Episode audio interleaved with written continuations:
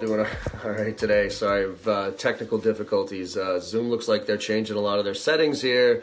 Zoom, I'm not thrilled with that. Uh, past few times I've been able to send to groups and I haven't been able to do it online. So we have to talk. Um, annoyed with that. But anyways, another audible here. I was supposed to have an awesome conversation with my boy Chris Orlob from um, Gong today, but needless to say, uh, he was at a conference and the audio was so bad. The Wi-Fi was really bad, so the audio was terrible. Um, and because a lot of this stuff is going to be podcast oriented type stuff, I didn't want to subject the audience to that awful audio. So we are rescheduling with Chris Orlob, which is a downer because I had some great questions that I had to ask him about cold calling and those type of things. So, Audible today is going to be on Make It Happen. The reason is is because last week I actually um, uh, wrote a blog post on Make It Happen, where it came from, and put a challenge out there to everybody to get, share their most memorable Make It Happen moments.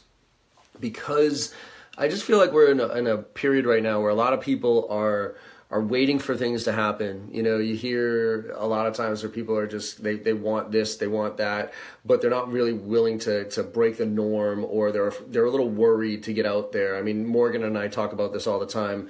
You know, people who saying, "Hey, I want to get out there on video, I want to start sharing stuff, but I'm worried about it because I don't know what to share. I don't know, you know, what people think of me." Fuck it, just do it, right? Just make it happen. So, uh, last week's blog post was really around that theme, which was how can you know I wanted to share the background of where I came up with it, but also try to try to get some examples from the audience of ways they've made it happen, right? So that hopefully we can inspire other people to get out there and and and do something about their situation. So my my make it happen. I mean, I, I was really trying to think it through of where it, it originally came from because you know I, a lot of people say make it happen those type of things but for me it, it, really became a theme a little while ago.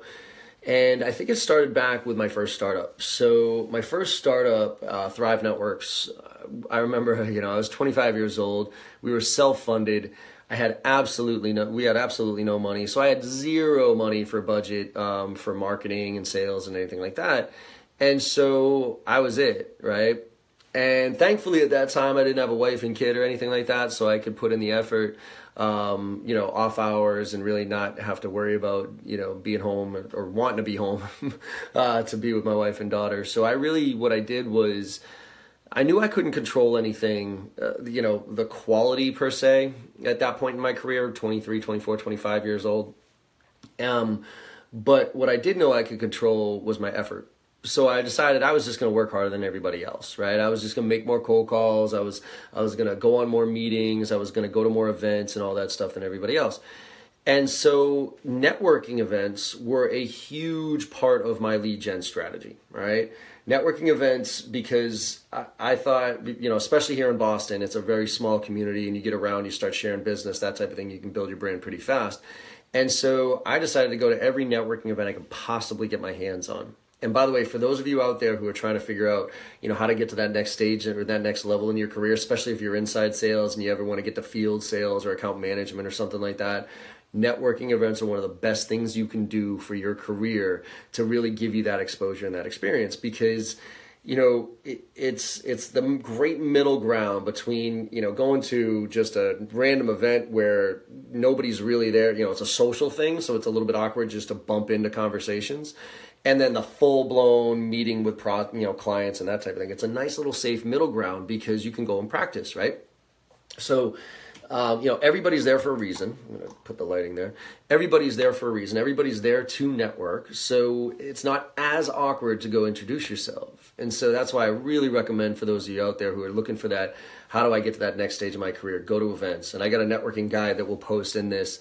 Uh, they can take a look at on how to get the most out of networking events. So I'll make sure it's in there. For those of you listening to the podcast here, just uh, Google Jay Barrows uh, networking guide. You'll find it.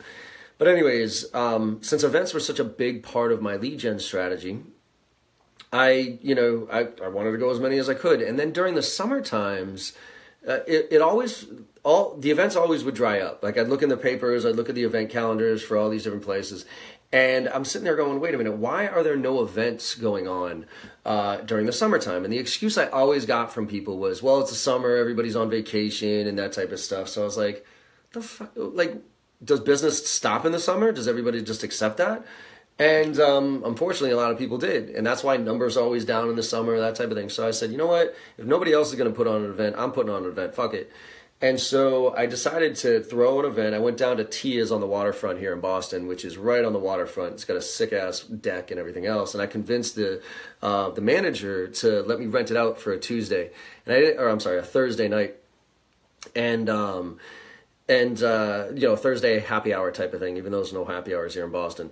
But anyways, I decided to to talk to the guy, and I didn't have any money, so I was like, "Look, I'll pay you. I'll guarantee a certain you know amount of revenue coming in, right? But I can't pay you beforehand. I'll pay you afterwards." So we went back and forth a little bit, and he agreed to it. And so what I did was I invite I invented every single person I knew and all my friends, business colleagues, everything like that. And it just so happened that the weather was perfect. So it was a Thursday in Boston. The weather was absolutely perfect, and we had the outdoor deck. So obviously it was a draw, anyways. But I, over 200 people showed up to this thing, all right? And there was a line, I remember there was a line around the corner of people wanting to get into this. And still to this day, it is one of the best events. I mean, even people around Boston still, when I see them, uh, they'll they'll ask me, "Hey, man, you putting a gun on one of those events?" Even though it was like 20 years ago, but it's still that memorable. And my point was, I just said, "Fucking, I'm gonna make this happen. Like, I'm not gonna go by what everybody else." Uh, was thinking or, or going along for the ride, just like everybody else was, and said, "I'm gonna, I'm gonna do this myself." And so that's really where the make it happen theme came from. And and ever since then I've started to kind of push the envelope a little bit more and more and more about making it happen, right? Um, I had to have two wake up calls in my career, actually in my personal life and my business life to help me along this way.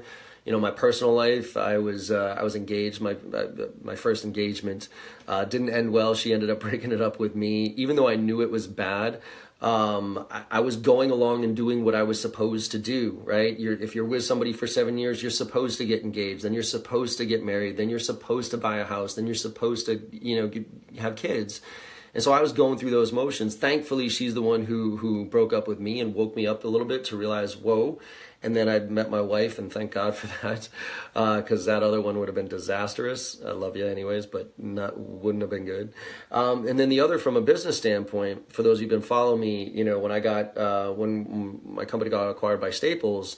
Um, I knew it wasn't right. I, I, knew I wasn't the right fit for the business, right? Because you know I think people are good at certain stages of organizations, and so I knew it wasn't a good fit for me, but I kept fighting it, and they ended up having to fire me. Again, woke me up a little bit to realize, man, I gotta stop going through the motions and doing what I'm supposed to do. I think so many people are, are stuck in that mentality. I'm supposed to, you know, spend two years doing this and supposed to do that. So that's why I think that make it happen mentality is such an important one. Um, you know to to really say you know what instead of asking for permission or instead of trying to figure out what to do and and and have somebody else tell me what to do i'm just going to go say fuck it and make it happen. So that's why i wrote the post last week um, and because i really wanted to see and get examples from everybody else out there of of how they've made it happen personally or professionally so that we can start sharing some of those examples with our audience and, and with the public, if you will, to maybe, just maybe, inspire one person to stop just sitting around, um, you know, waiting for something to happen to them. You know, I have a I have a real good friend here. Uh, I don't know if he's listening or not, but I you know he's in his business and and he's he feels kind of stuck right? Because he's got some allegiances to his, the people that he's working for but he also has a family to feed and he also has some bigger ideas for that business. And you know i had a conversation with him the other night because he keeps saying like god you know but but but but but and i just said to him dude you know i, I gotta ask you what's the risk you know what's the risk of pushing the envelope a little bit here and, and bringing this idea or um, your what you want to do for the business to the people that are employing you? And he's got such a tight relationship with them that they're not going to fire him. They're absolutely not going to fire him. And as long as he's doing it with the right intentions right? It's not just to get his or so he can just get paid but it's so that everybody can get paid and you can take the business to the next level. If that's really the true intention if your intentions are genuine then what's the risk right? What's the risk of taking that chance? You never know what's going to happen. A lot of times, I'm a big believer that, that a lot of stuff happens for a reason. Not all of it. I, I don't believe all things happen for a reason because I, I, believe there's some crappy shit out there that has no reasons. But um, but I do believe that a lot of stuff happens for a reason. I got fired for a reason so that I could really be woken up to realize what I am truly passionate about. You know, my uh, fiance broke up with me for a reason so I could find the woman that I truly love, right? So you know, I but those those examples to to help people wake up, I really appreciate it from you. So today's a, a pretty short episode here because again, I apologize. This was supposed to be on cold calling. Uh, Chris uh, Chris feels really bad about this. Um, but he's and so he's not going to be able to join us here, but he'll be able to join us on another session where we're going to dive into the details of cold calling and metrics and, and the science behind cold calling and why it's important. But but really for this one, take a look at my blog post that I shared out last week um, on on the Make It Happen story, and look, po- write a little post on LinkedIn, okay?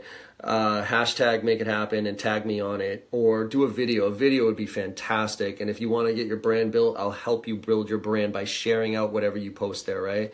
Um, or or even just send me a direct message. I won't if you don't want me to post it. Send me a direct message to John at J Barrows or DM me or whatever it is on any one of these channels and and just share you know the an example of when you personally decided to stop going through the motions or stop doing what you were supposed to do and, and an example of how you made it happen that hopefully people can learn from right? Try to include some some tactical stuff in there so that people can say oh shit i can see that. Or the decision process you had to get to that point because um, again i'm a big gary vee fan you know gary vaynerchuk and, and he's I love his one one of his recent posts is or that I saw on Facebook is uh, stop scrolling through Facebook. You've been inspired. Now go execute and the whole and that catches me almost every time. Like as i'm scrolling through facebook or whatever it is just checking out all the crap that everybody's putting on there. And all of a sudden that post comes up and he does it on instagram and he does it on facebook. And every time i'm like yep all right i'm gonna stop digging around here and actually start doing something and making it happen. So anyways like i said i'm not i, don't want to belabor this. Um, there's plenty of examples that i have of making it happen. Um, that's why i work for myself and I, I, try to not to make too many excuses of what's going on these days.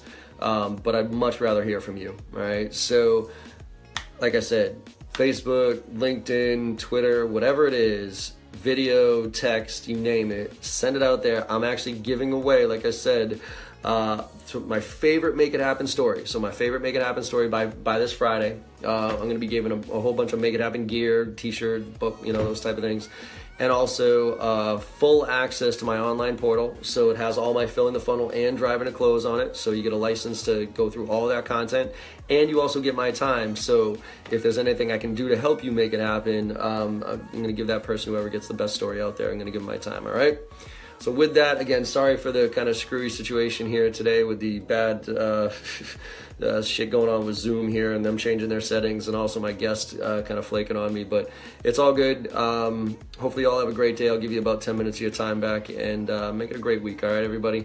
Let's try to make somebody smile this week or try to inspire somebody this week. Do something a little bit different to get people out there. Uh, I think we, we're in a world right now where we need a little bit more positivity and inspiration, okay? All right, everybody, make it happen. Thanks. Later.